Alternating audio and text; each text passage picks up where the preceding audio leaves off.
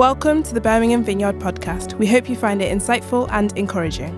If you want to find out more about us, head to our website, birminghamvineyard.com. Well, we are in week four of our Jesus Said series, and we're looking at the words of Jesus. Um, I've got a slightly awkward one this morning because, frankly, nobody really likes it when you talk about money, do they? Um, so they give it to Andrew and I because no one else wants to preach that one. And I guess that's why uh, we lead the church. We get the privilege of talking to you about the sticky subjects. So we're going to we're to talk a little bit about money this morning, but we also, because it's the beginning of the year, we want to give you a bit of a um, a look back, look forward. What's God done in the last year? What do we think He's going to do in the year ahead? Moment as well. So it's going to, going to it's kind of going to be a part, a two part talk, and we'll we'll transition in the middle. If you've got a gadget, a Bible, something that's got the words of Jesus in it, uh, we're in the book of Luke and chapter 12. It will come up on the screens. So let's see what Jesus says about treasure and our hearts. We're looking at the passage, uh, do not worry. Then Jesus said to his disciples, Therefore I tell you, do not worry about your life, what you will eat, or about your body, what you will wear. For life is more than food, and the body more than clothes. Consider the ravens, they do not sow or reap, they have no storeroom or barn, yet God feeds them. And how much more valuable you are than birds. Who of you, by worrying, can add a single hour to your life? Since you cannot do this very little thing, why do you worry about the rest? Consider how the wildflowers grow. They don't labour or spin. Yet I tell you, not even Solomon in all his splendour was dressed like one of these.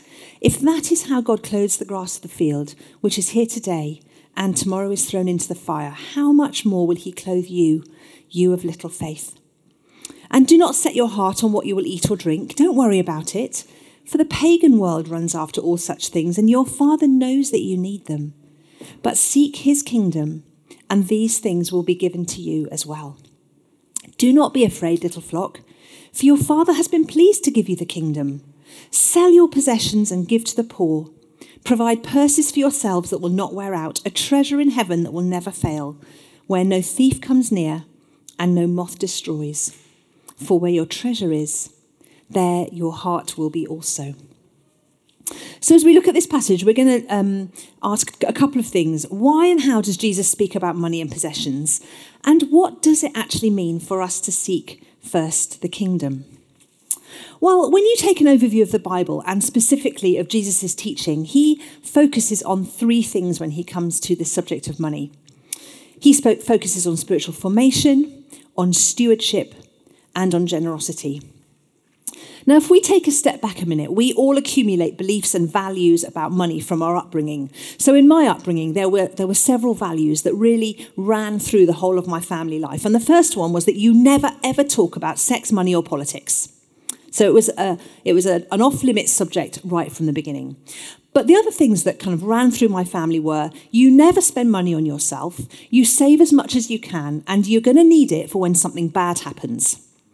So, right from the start, I had a bit of a fear about money. But we also um, accumulate beliefs and values from our life experiences and our culture. The problem is that we all need money to live, so whether we like it or not, money forms a significant part of our everyday life. So we have to learn what the Bible says about how we're going to manage it. Jesus' words challenge us to examine our relationship with money. He spoke a lot about it in his teachings and his parables. And actually, in the Bible as a whole, there are over 2,000 verses about money, possessions, and how we handle them. The thing is, Jesus knew that a right attitude to money could lead us to the true riches of a deeper relationship with Him. On the contrary, if we pursue money for its own sake, or we look to it for status and security, it can easily become a counterfeit God or something that takes our focus and our attention away from the one true God. So these three interlinked themes weave their way through the whole Bible and specifically the teaching of Jesus. Spiritual formation is what God wants for you. Stewardship is what God asks of you. And generosity, what God does through you. And you can't really separate them out. One theme kind of feeds into another and feeds into another. So we're formed spiritually as God teaches us and disciples us, and then He asks something of us to work that out. And then generosity flows out of our stewardship. And we'll look at how they interact as we go through this morning. So let's look at spiritual formation first. This is what God wants for us. It's our journey of discipleship. It's how our heart, attitude, and our actions get changed. And whether you have a little money or a lot of money, Jesus knows that issues of money are issues of the heart. What he wants for us is a life lived from peace. He doesn't want our lives consumed with worry. And he says that four times in those 12 verses. Don't worry about your life. Don't worry about your clothes. Don't worry. Don't worry every day. He wants our hearts to be formed in that way. You see, you could be winning financially, but losing out spiritually. You could have a lot of resources, but still be racked with anxiety. You know, it's not true that the more resources you have, the less you worry. You could be blessed, but coveting what others have, not living in contentment. And I think Jesus outlines four transformations that can happen in our hearts. We can move from pride to gratitude, from coveting to contentment, anxiety to trust, and indifference to love. How does our pride become gratitude? Well, that is when we acknowledge that everything we have is a gift from God. We're not self made people as much as we'd like to think that we are.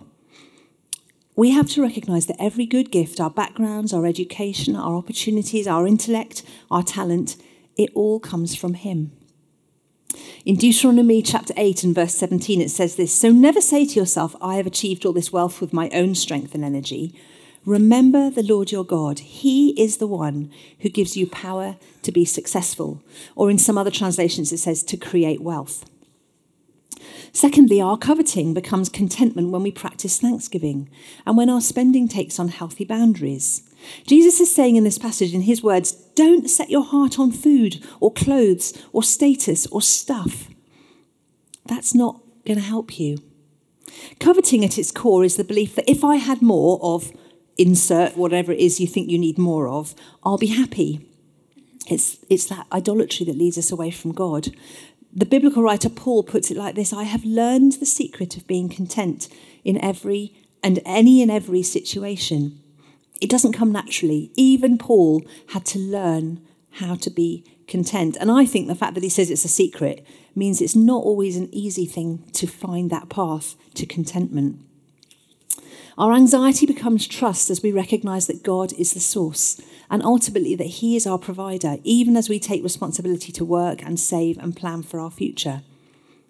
Look at our passage that we just read. Consider the ravens, they don't sow or reap, they have no storeroom or barn, yet God feeds them.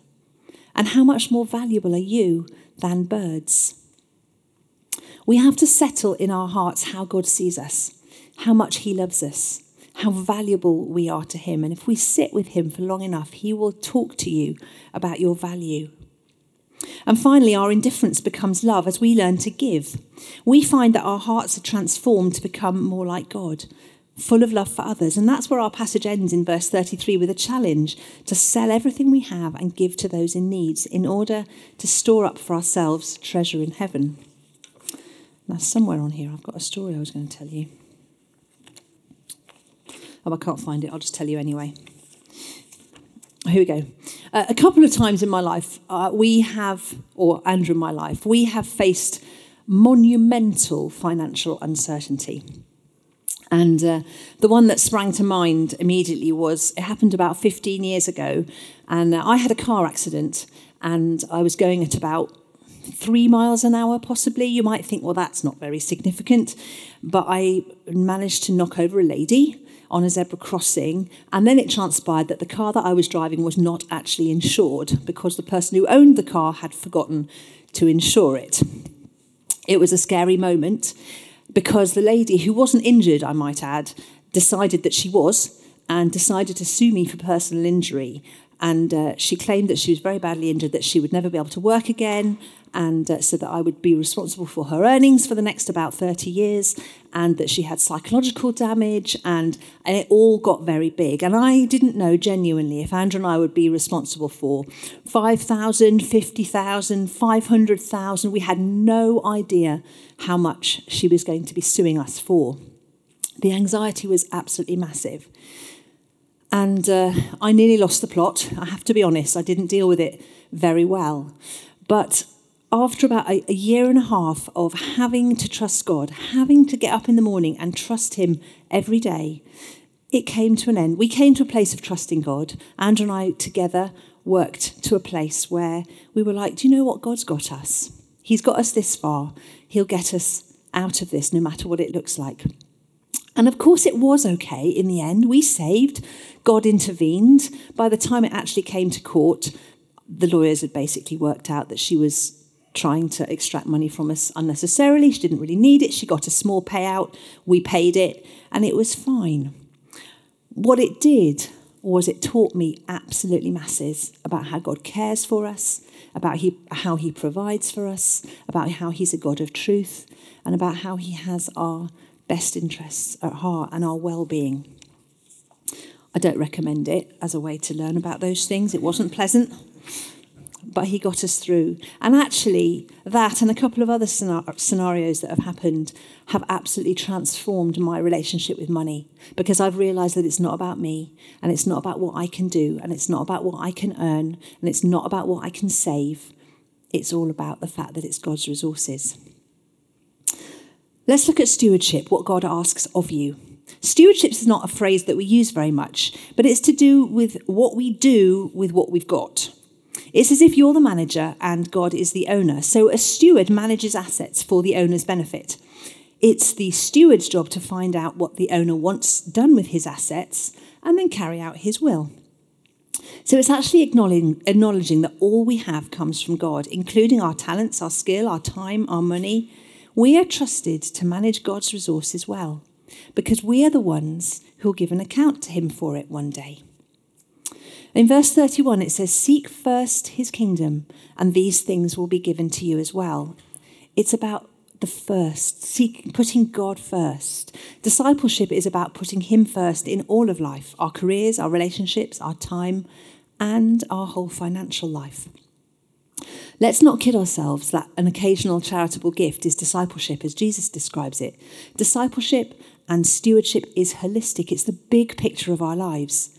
So we write a budget, we plan, we spend, and we invest as good managers of God's resources. Now, you might not be natural at this. You might want to talk to your small group leader or your site pastor because we can help. You might find yourself in debt. You might find yourself just struggling to manage your resources. You might need some help to manage your money better. And as a church, we want to be able to come alongside you. We want to be able to help you. Money isn't a thing to be ashamed about. So we would really encourage you to come and come and talk to Jeff and Becky. They would love to hear from you. And if we can give you any help in that department, then please uh, don't be silent. So let's look a little bit at generosity. Generosity is what God does through us. The bottom line is God doesn't need our money, but He does invite us to use it to become more like Him. So, a journey of generosity is actually an invitation to an adventure with God. It's like our opportunity to step alongside God in the extension of His kingdom here on earth. And it changes both us and the world around, him, around us at the same time. So, at the end of our passage, it says, Don't be afraid, little flock, for your Father has been pleased to give you the kingdom. Sell your possessions and give to the poor. Provide purses for yourselves that will not wear out, a treasure in heaven that will never fail where no thief comes near and no moth destroys, for where your treasure is, there your heart will be also. We tend to centre our lives around what we value most, don't we? Treasure and heart are connected. So, my brother has lots of money invested in the stock market and he has lots of cryptocurrency, which I don't understand at all, but he does. Every time I see my brother, he's on his phone nearly all the time checking numbers I don't understand the numbers. I don't understand crypto, but he's checking the numbers and he is quite all consuming for him. He wants to know whether the numbers are going up or down. They've been down, now they're coming up. And it, it consumes him. That's all he talks about. He wants to see how his investments are doing. The things that where we the places that we put our money consume our hearts. But if we invest our money in doing good for others, in giving to charity, in um, in aligning ourselves with the things that God says about extending his kingdom, our hearts will be inclined to compassion, to goodness, to helping others. In his book, The Treasure Principle, Randy Alcorn says this Five minutes after we die, we'll know exactly how we should have lived. But God has given us His word so that we don't have to wait till we die to find out. And He's given us His Spirit to empower us to live that way now. If you knew now what you'll know then, you'd live differently. That's what Jesus is saying. If you knew now what you'll know then, you'd live differently. Now, here's what I think I think that God provides for us. He, he pays us. It's, it's like this chocolate money. It's not left over from Christmas. We did buy it specially. All the money we have this side of heaven is like chocolate money. Now, we do have options. We can consume it, we can eat it, or we can invest it in what He's doing locally, nationally, globally, and then this becomes eternal treasure. Andrew suggested that I threw some of this. but I don't think that's a very great idea. Why don't you take some? I think I need a little bit for the end, but you can. You can I'll give. It, Becky can throw it. There you are. I'll keep this bit for the end. The kids can have it. Uh, I came to faith in my teens. Nothing unusual there. Lots of people do. Two thirds of all people actually become Christians before the age of 18. Last year, about 30 people in this church, spread between the sites, gave an additional £25,000 towards a youth ministry called Dreaming the Impossible that we run as a vineyard movement. I was volunteering on a team, and over a four day event last summer, I witnessed hundreds of people accept Jesus. And that is turning chocolate coins into treasure in heaven. Here's another example. Just imagine that you could wind, your, wind the clock back to the late 1970s and you bump into a guy in your university dorm called uh, Steve Jobs and, and his business partner. And Steve and his business partner are just getting started in the tech space and they're starting a new company. It's called Apple for some reason. And Steve says, The challenge is I've got this great idea, but I just need some cash. So if you invest now, Fiona, if you give me your money now, you invest now, I will make you a deal. You will get shares in my little tiny weeny business. If Fiona knew then what she knows now, how much do you think she would have invested? What would she have sold? She'd have probably sold everything. She'd have cashed in her savings. She would have persuaded her parents to sell their home. The thing is, that with investing in God's kingdom, it's not what's the minimum I can get away with before God, it's the what is the most that I can get for eternal treasure. So, this three dimensional approach brings together the central themes that are covered in God's word formation, stewardship, generosity. God wants you to have a heart at peace, a heart full of gratitude, contentment, trust, and love. Stewardship, what God asks of you, well, He asks us to manage what we have well and put Him first. And generosity, what does He do through us? Well, he as we invest in His kingdom, it has eternal impact. So, what does it mean for us as a church to seek first the kingdom of God? I want to look back with thanks and I want us to look forward with faith. We're looking at the phrase seek the kingdom, seek first the kingdom, as Matthew's gospel puts it. We wanted to take a moment now at the beginning of the year to just give you a bit of a recap about how God has been at work and what he has said to us about the vision, uh, the, the vision that we carry as a church. And it is a time to be so thankful. By God's grace, this church is large and growing. We looked at the figures, Andrew and I, during the week, and do you know, we have actually grown by 30% since January 22.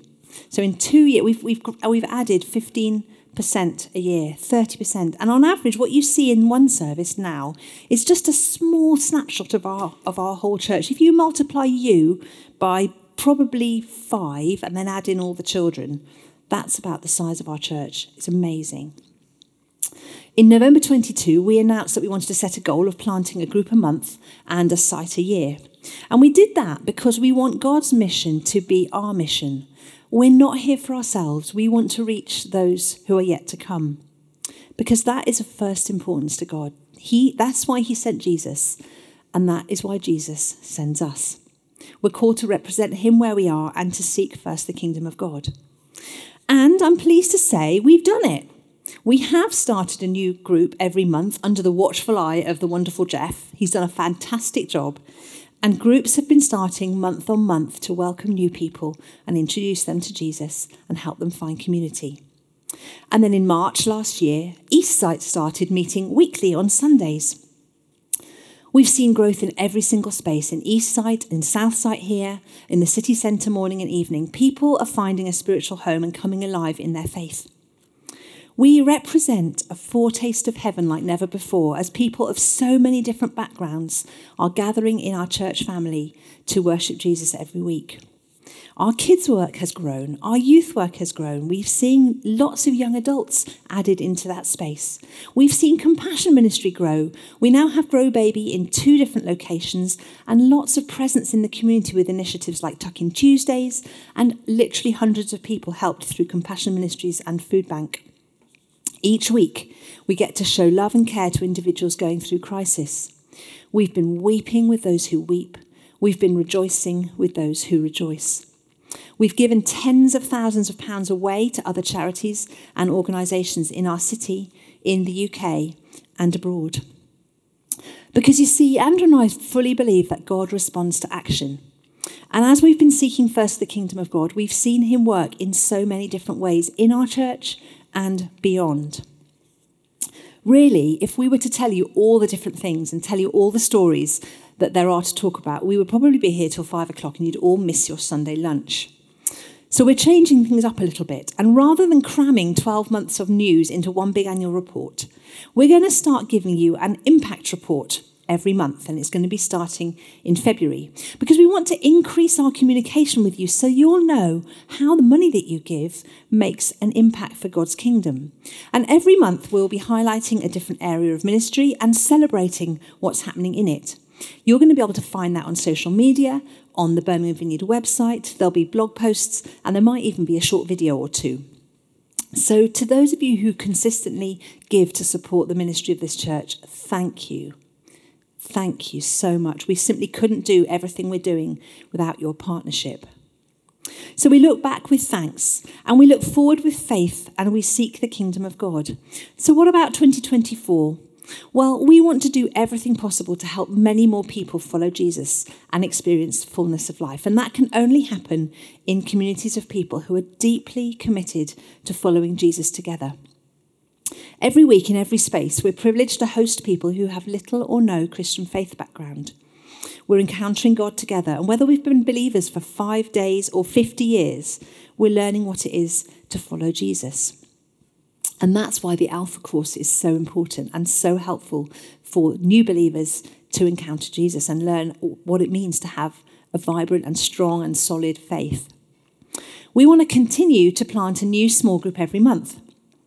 Small groups, if you're not part of one, small groups are where we make friends, where we learn to follow Jesus together, and where we journey together and support one another through life's ups and downs. So if you're not in one, I would really recommend that you find a small group, and I think there's details about them, yeah, on the welcome desk. We also need to plant new sites to reach more people and reach other communities in our cities, in our city, and for that, we need new site pastors. So this year, we're making the training of teams and service leaders, preachers, and pastors a top priority. We have people in our church who are engaged in the National Vineyard Leadership College, and we would love that cohort to grow. And if you feel called to leadership in any shape or form, we would love you to come with us to the, the National Vineyard Leaders Conference, which happens in April, or to inquire about the college. And if you'd like details about either of those things, come and talk to us. Come and talk to Jeff and Becky, chat to me. We can give you details. This year, we are praying and discerning where God is leading us to plant the next site. We've already got a couple of options. Andrew and I rarely drive around the city without thinking, oh, is it here? Is it here? Lord, do you want us to start a site here? So we always do that. We have a number of places that we're thinking about, but we're not making any assumptions right now. We want God to clearly speak. But we're confident that multiplication is not our great idea, it's His, and He will guide us as we seek Him. So watch out for opportunities to pray together in different spots in the city. In the midst of some joys and some challenges, God is present and God is working. It's already been mentioned before, but this significant uh, an exciting date for us this year will be the big weekend. We've not done a residential weekend like this before. I think we've probably thought it's far too enormous a, enormous a project to take on, but Becky is manfully stepping up and spearheading with the team it's going to be wonderful. Andrew and I, we were just imagining driving back home or sitting on the coach afterwards and imagining the conversation. Everyone will be excited. You'll have made new friends, eaten new food, enjoyed beautiful countryside, met with God, heard some great teaching. We've invited the national directors of the Vineyard Movement, our dear friends John and Debbie. They'll be coming to share with us. You're going to have lots of fun because culture is shaped by our shared story and our shared experiences. Birmingham Vineyard is so much bigger than a single site or a single person. God is building us into a church that's stronger together, and we want to deepen our friendships and meet with God together. So, we really honestly believe that this weekend away is going to become a building block for our community. And honestly, I hadn't heard that thing about the generous tickets being like lots of people buying them. I, I just felt welling up with pride and gratitude at our generous church family that people would want to give so someone else can come. Honestly, guys, thank you. Do everything you can to make it. It's going to be um, a wonderful weekend. Now, Andrew and I feel immensely privileged to lead such a wonderful church, served by excellent staff and wider leaders. We're all hugely blessed with capable, godly, visionary leaders in every single site. Jeff and Becky do a wonderful job here, and we have site pastors like them in each of our different locations. We also have capable, godly, visionary leaders in every area of ministry. And they're all brimming with vision and dedication for the area that they're called to lead. So, whether it's kids or worship or youth or the Hong Kong ministry, or students or small groups or young adults or alpha, leaders training, administration, financial oversight, the team that God has called us to lead are simply amazing people. This year, we're also going to be appointing a compassion coordinator who will oversee and build our compassion ministries across the whole church, and we're excited for that. And all of that can happen when we make the choice to turn this into treasure in heaven by investing it in God's kingdom. I also just want to let you know about one more development that's going to be happening in our Sunday services starting from next week. Next week. We want to put a spotlight on these areas of spiritual formation, stewardship, and generosity. And so once a month, we're going to be taking a moment to pause and thank God for His goodness. We can bring our financial needs to Him in prayer and bring our offerings to Him in worship. Because basically, we got out of the habit of doing offerings during COVID when we weren't allowed to send offering baskets round and no one wanted to touch anything that anybody else had touched, did they? Um, we got out of the habit, but it has been an omission, and it might send the signal that your giving doesn't make a difference, or that how we um, how we handle our money doesn't matter to God. Neither of those things are true. More resources means more ministry. Where your treasure is, there your heart will be also. Now, the vast majority of those who give do so in a planned way, direct from their bank account, and that's what we do personally as well. It really helps us to plan ministry and steward well the resources of the church. But we want to acknowledge that that too is an act of worship. Even though we don't actively do something every month, it's still an act of worship that we're giving to God. So from every every month from now on, we're going to have a moment to highlight the opportunity to give. And for those who are new, we want to give an opportunity to start a journey of spiritual formation, stewardship, and generosity. We'll never do it in a way that's pushy and coercive. That's just not who we are.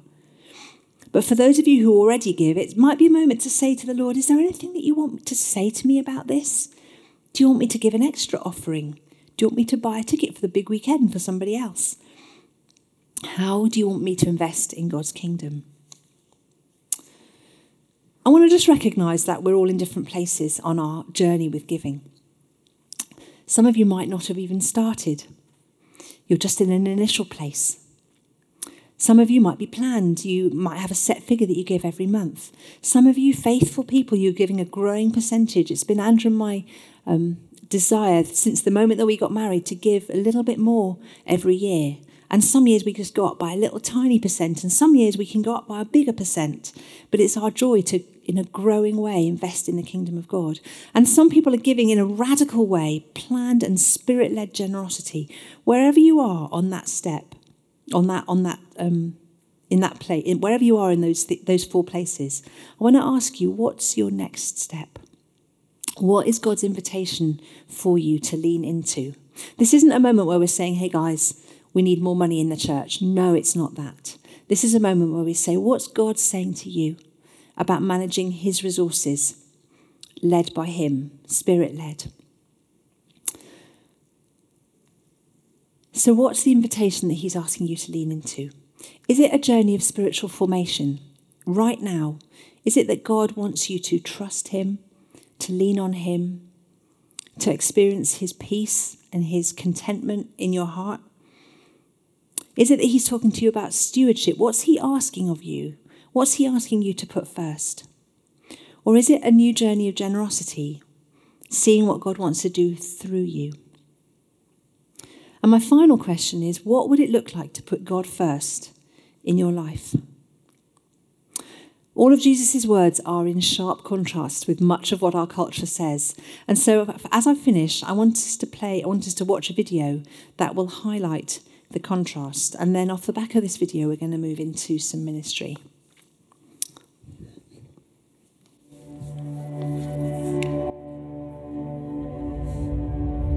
Life. Life is the free and joyful pursuit of self interest. The generous may doubt this, but we know life offers more than a dedication to serving others. A spirit of love in the heart of God, we've moved on to something better. Money is what really matters. We don't believe all the hype about transforming our world. No, we want to live an extraordinary life of convenience and luxury the sense of status and wealth, the power of instant gratification. We are uninterested in conforming ourselves to living with open hands, setting our eyes on the everlasting. The better way forward? To build a world around ourselves. This is the mindset of our day. We would be foolish to live the generous life. We don't believe it is worth our time. But when we encounter Jesus, He reorders the priorities of our heart.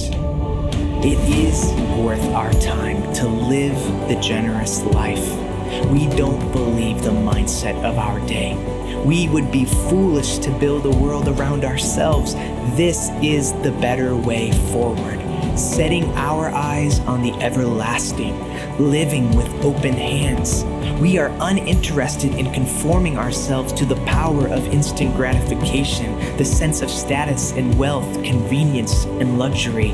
No, we want to live an extraordinary life of transforming our world. We don't believe all the hype about money is what really matters. We've moved on to something better the heart of God a spirit of love and dedication to serving. Others may doubt this, but we know life offers more than a pursuit of self interest. The generous life is the free and joyful life.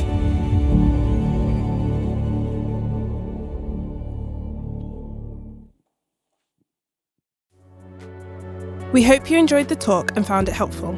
We'd love to welcome you to one of our gatherings. We meet in multiple locations at multiple times on Sundays, as well as in midweek small groups across the city. More information on all of these can be found at our website, birminghamvineyard.com. Thanks for listening. Have a great day and God bless.